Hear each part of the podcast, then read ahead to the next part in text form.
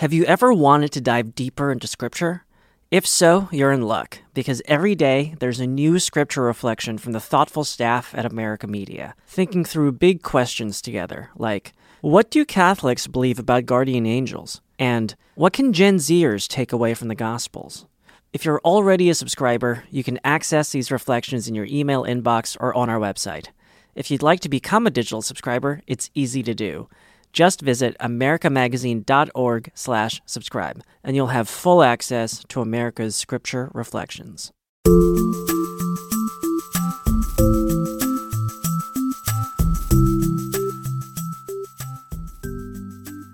Welcome to Inside the Vatican with America Media.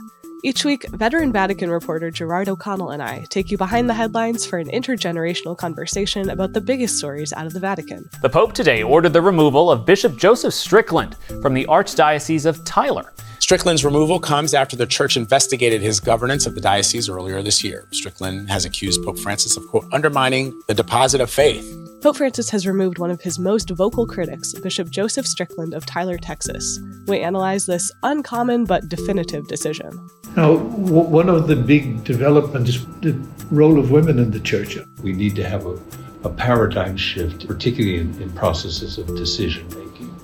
And making sure that we recognize the fact that, that women de facto carry the life of the church Gerry has interviewed several bishops and cardinals to get their impressions after the first Rome session of the Synod on Synodality. What are they saying about this new way forward for the Church? I'm Colleen Dulle. This is Inside the Vatican.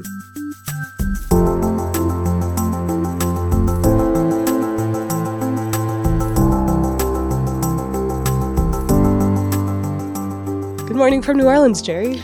Good afternoon from a cloudy Rome, Colleen. I fear it might be raining when I leave the studio. Oh, it's pretty rainy and gross here, and as you can tell, I'm, I'm getting over a cold. Getting over might be a uh, wishful thinking, actually. Well, I wish you rapid recovery, Colleen.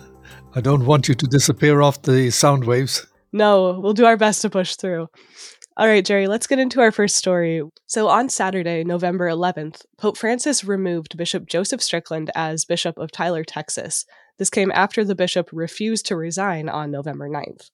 Bishop Strickland had been subject to an apostolic visitation over the summer. That's when the Vatican sends people to investigate the governance of a diocese. And this was following an incident in which Bishop Strickland tweeted that he rejected Pope Francis's quote, program of undermining the deposit of faith. He's been one of the Pope's most vocal critics.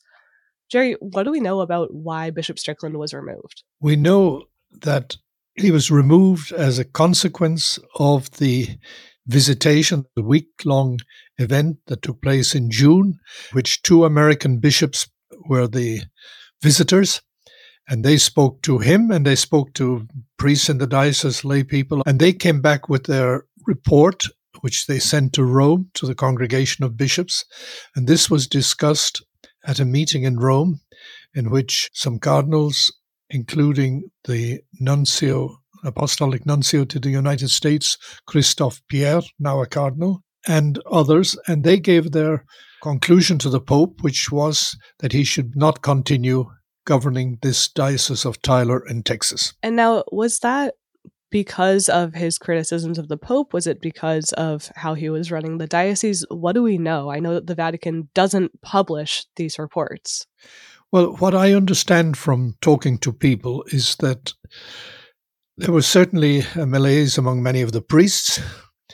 Uh, I understand also that the bishops in Texas, the other bishops, were not so happy with him. In fact, were satisfied with his removal.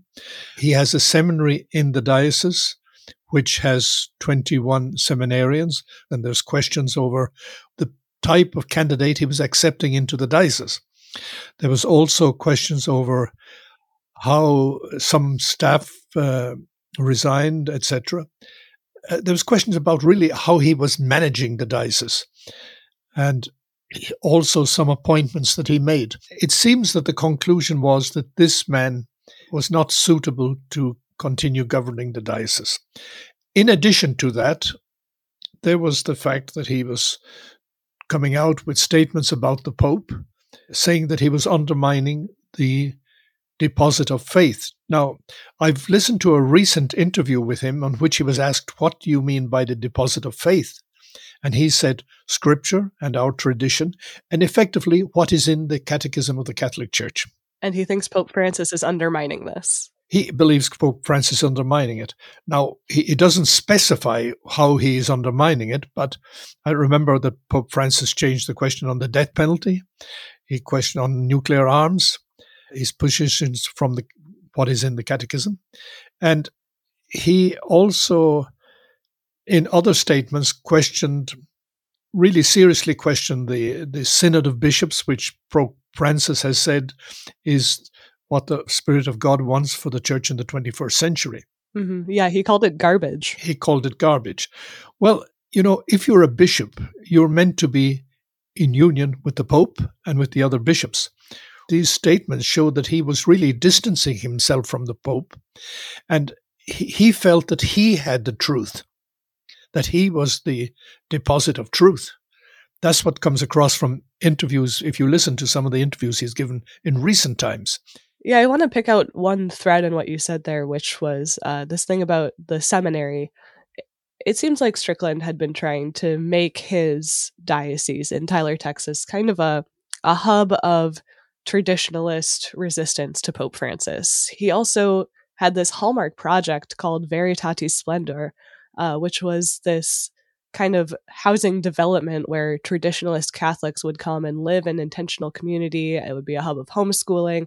And this all fell apart after two of the organizers were caught having an affair. So that's maybe yet another thing that the uh, diocesan investigators were able to point to in terms of just failures of Bishop Strickland's governance. Yes, and he also uh, refused to implement traditionis custodes, the prohibition of the use of the pre Vatican II Mass. He, he said that he didn't want to starve his flock. So uh, we can see that on many issues, in these past five years especially, he has been distancing himself from the main line of Pope Francis and uh, the Roman Curia. He seemed to consider that he was the custodian of the truth and that somehow that these were betraying the truth and the traditional teaching of the church. And Gerry, I think some people hearing this might wonder like why was he given this job? But we should point out that he, he wasn't always like this you know? When he was first appointed he was known as like the blogging priest. He ran this little blog in which he uh, wrote mostly about like the runs that he was going on because he's a big runner. And it was only in recent years that he became like this, right? Well, he, he says that a breaking point in his ministry as a bishop came in 2018 with the whole McCarrick case and the publication of the McCarrick report. He had a strange expression, which I oh yeah, he uh, it was he was a big supporter of Archbishop Vigano's letter, which kind of kicked off the whole McCarrick investigation and report. Uh, and then after the McCarrick report came out, which was this 800 page report from the Vatican, he called it a nothing burger. So a nothing uh, burger. That's the expression. Yeah, yes. like a book cover containing nothing. But he, it's interesting that he found Vigano's letter issued in August 2018 as credible, and he had it distributed among his priests, etc. And so it, it is significant, I think, that he's a young bishop, he's 65, relatively young, but he has, over the past five years, increasingly distanced himself from the Pope, who is the center of unity and orthodoxy in the church. He has also been distancing himself from many bishops, also in the United States. Well, and in his own state of Texas, as you mentioned. I think this leads us to the question of what happens to Strickland now. We know what's happening with the diocese, that Bishop Joe Vasquez of Austin is now the administrator until they can find a new bishop. But Strickland, as you mentioned, is only 65. You can't, you know, be unmade a bishop, or at least that would be really rare. And I don't think it would happen in this case. He's even at the USCCB meeting this week. So what what's happening to him now? Where does he go from here?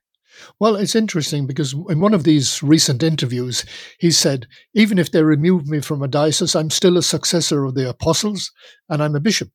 And he doesn't intend to keep silent. He's made that very clear.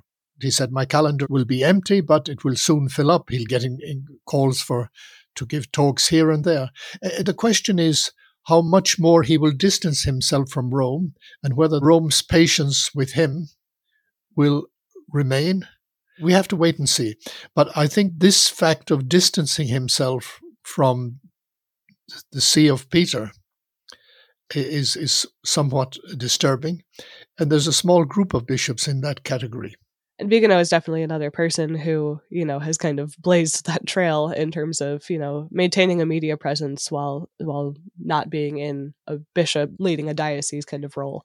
Gerry, I want to zoom out a little bit and ask you how common is it for the Pope to remove a bishop? Well, if you look at Francis's two predecessors, Benedict XVI and John Paul II, both of them removed bishops who refused to resign. Normally, when the Vatican concludes that a bishop has problems and that should not continue in the governance of the diocese, they give him a, what is called here an honorable exit. He offers his resignation and the Pope accepts it. He was asked to resign, he refused to resign. The same thing happened in another case under Francis when a bishop of Costa Rica Bishop Daniel Torres in Costa Rica refused to resign, so he was removed from office. Under Benedict XVI in 2011, an Australian bishop, William Morris, also refused to resign and was removed from office. 1995, John Paul II removed a French bishop, Jacques Gaillot, from Normandy, also each of them said in conscience, I cannot resign. And so he was removed from office. Because each of them, the, the French bishop and the Australian bishop, were really advocating ordination of married men, the ordination even of women in the Australian bishop's case. In the French bishop, there were several issues, both theological and political. Historically, it's rare, but not unique the removal of the bishop. Some decide that they will refuse to resign at the Pope's request, and so the Pope removes them. I think, you know, one of the key calculations for Francis here is we've talked in the past about how he's been unwilling to like make martyrs, right? And in this case, Strickland had said months ago that if he were asked to resign, he would refuse. And it, it kind of plays into this image of himself that he's I, I want to say marketing. I think marketing is probably the right word as someone who is part of the resistance to Pope Francis. And so by firing him, Pope Francis does sort of make a martyr of him. Like now he can use that as his platform, the the removed bishop of Tyler. We've spoken in the past about how Francis has been unwilling to make martyrs. Do you think that he's becoming more willing to over time? I'm not sure uh, making martyrs is a word. I'd say he doesn't want to humiliate the bishop. It's one thing. By having the Pope throw him out, it's another thing. And uh, he, he's put himself up as a point of resistance. Yeah, I mean, but the Pope did throw him out in the end, and now he can use that to give all of these talks and so on. And I remember that in past cases, we've talked about how Pope Francis would just put up with a lot from bishops. He wouldn't remove them. And now he has removed one. And I wonder if you see this as kind of a breaking point or like a sign of how far Francis is willing to be pushed.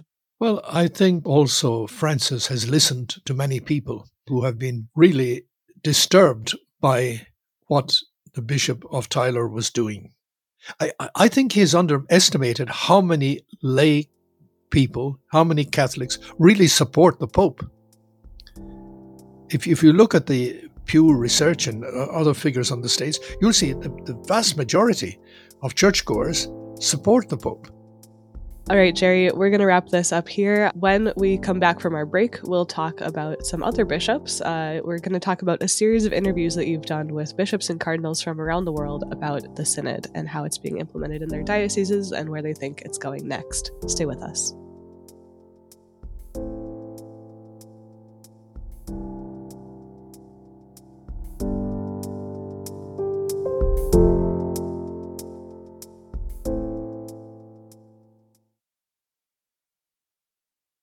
Gerry, during the synod and after, you sat down with several cardinals and bishops from around the world to ask them how they're implementing synodality in their dioceses. You also talked about what the synod's October meeting was like for each of them and what they anticipate coming next. So I'll try to name them all. Uh, it's it's quite quite a long series, but you had American Cardinals Cupich and McElroy. You had Indian Cardinal Oswald Gracias, who is one of the Pope's top advisors.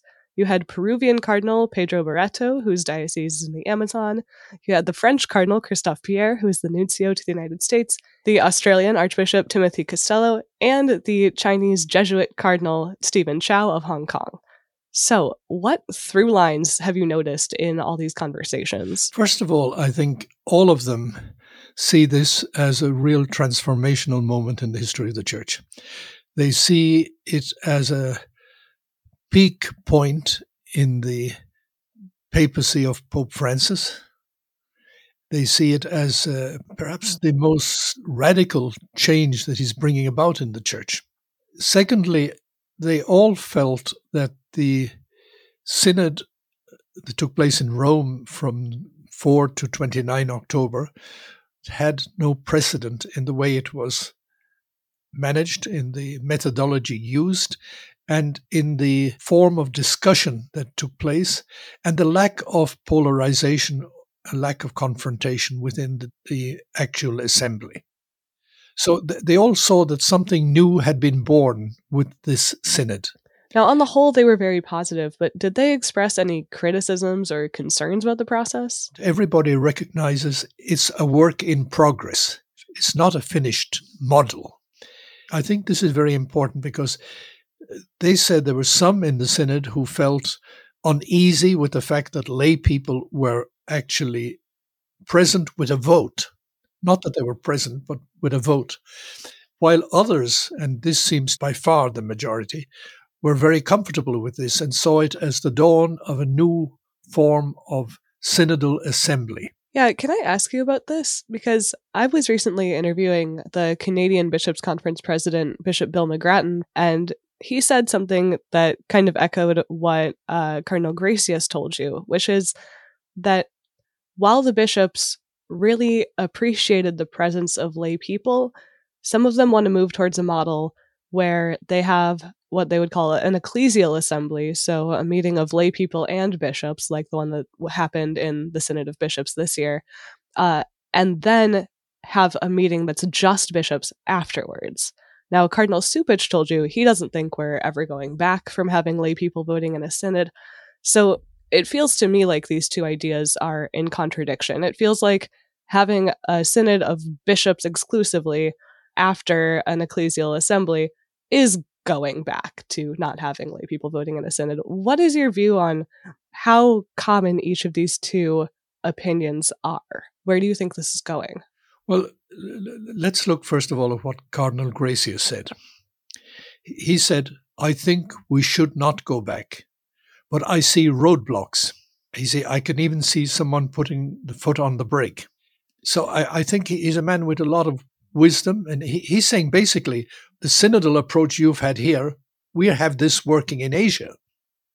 And I'm also struck that the Africans, who were seen as perhaps conservative, welcomed this form of synod. So I, I, think there's quite a substantial, I don't know, overwhelming body of opinion which thinks this is the way. But everybody believes that synodality needs to be defined better, theologically and canonically, to understand better.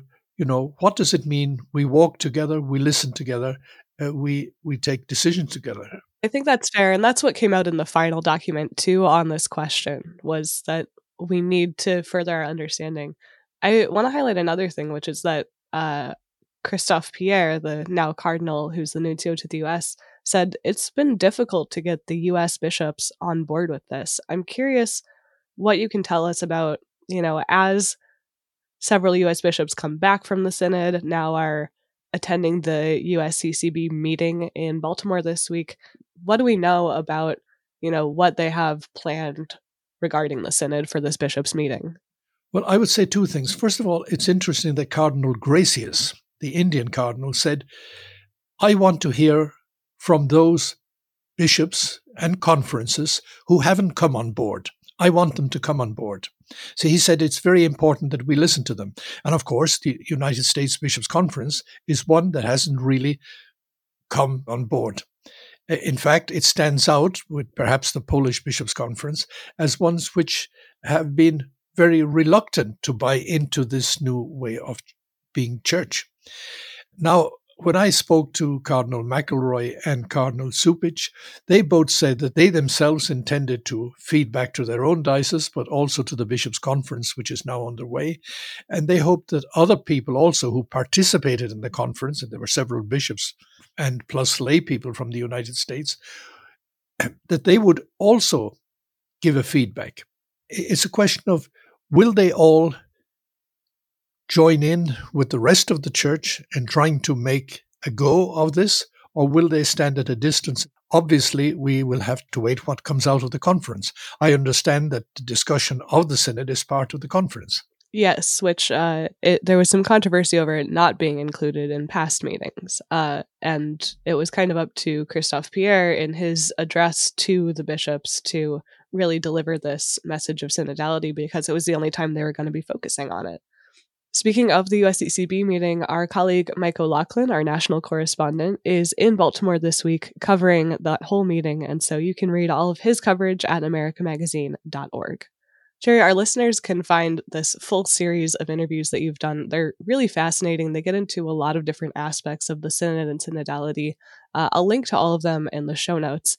But before we go for today, I wanted to bring up Gaza. Obviously, Pope Francis has continued his appeals for a ceasefire in Gaza, and on Sunday he said this. He said, Every human being, be they Jewish, Christian, Muslim, of whatever people or religion, every human being is sacred and precious in the eyes of God and has the right to live in peace. He says, Let us not lose hope. Let us pray. Let us continue to work unceasingly so that the sense of humanity may prevail over the hardness of heart. He said this in, in relation to the fact that there's a real attempt on both sides at dehumanization, presenting the the Palestinians as real troublemakers, as anti Israel, presenting the Israelis as real violent people, or vice versa. And so Francis is very keen that this attempted dehumanization, which is part of the information war that is being waged parallel to the military conflict. And Francis is saying we mustn't allow ourselves to move down that, that track. And if you remember his famous statement two Sundays back, I think, you know, we should not take sides, we should be on the side of peace. And peace is a situation where you respect the other person. Right, Gerry, I think that does it for this week. Thank you so much for talking with me, and I will see you next week. Thank you, Colleen. I hope your cold has got better. I think there's a lot of stories to tell to our listeners, and uh, there's a lot they can read also. I would also recommend that they try to read the synthesis document on the Synod. Yeah, it's a bit of an undertaking. It's like 40 pages. Yes, but uh, you don't have to read it all in one go. All right, Inside the Vatican is a production of America Media. This episode was produced by Ricardo da Silva. Production assistance from Delaney Coyne and Robert Ballecer. Kevin Christopher Robles is our audio engineer. Our executive producer is Sebastian Gomes. The show is recorded in part at the studio inside the Jesuits' international headquarters in Rome. To keep up with the latest news out of the Vatican, please follow us on X at INSDE Vatican Pod. That's inside without the second I, Vatican Pod. You can also follow me on X and Instagram at Colleen Dulle, that's C O L L E E N D U L L E, and you can follow Gerry on X at Gerry O Rome, that's G E R R Y O R O M E please consider becoming a digital subscriber to American Media. Just click on the link in our show notes. It's really easy to do, and it's the best way to support our work here on Inside the Vatican. And if you have a little time to spare, please leave us a review on Apple Podcasts or your favorite podcast app. For American Media with Gerard O'Connell, I'm your host and producer, Colleen Dulle. We'll see you next time.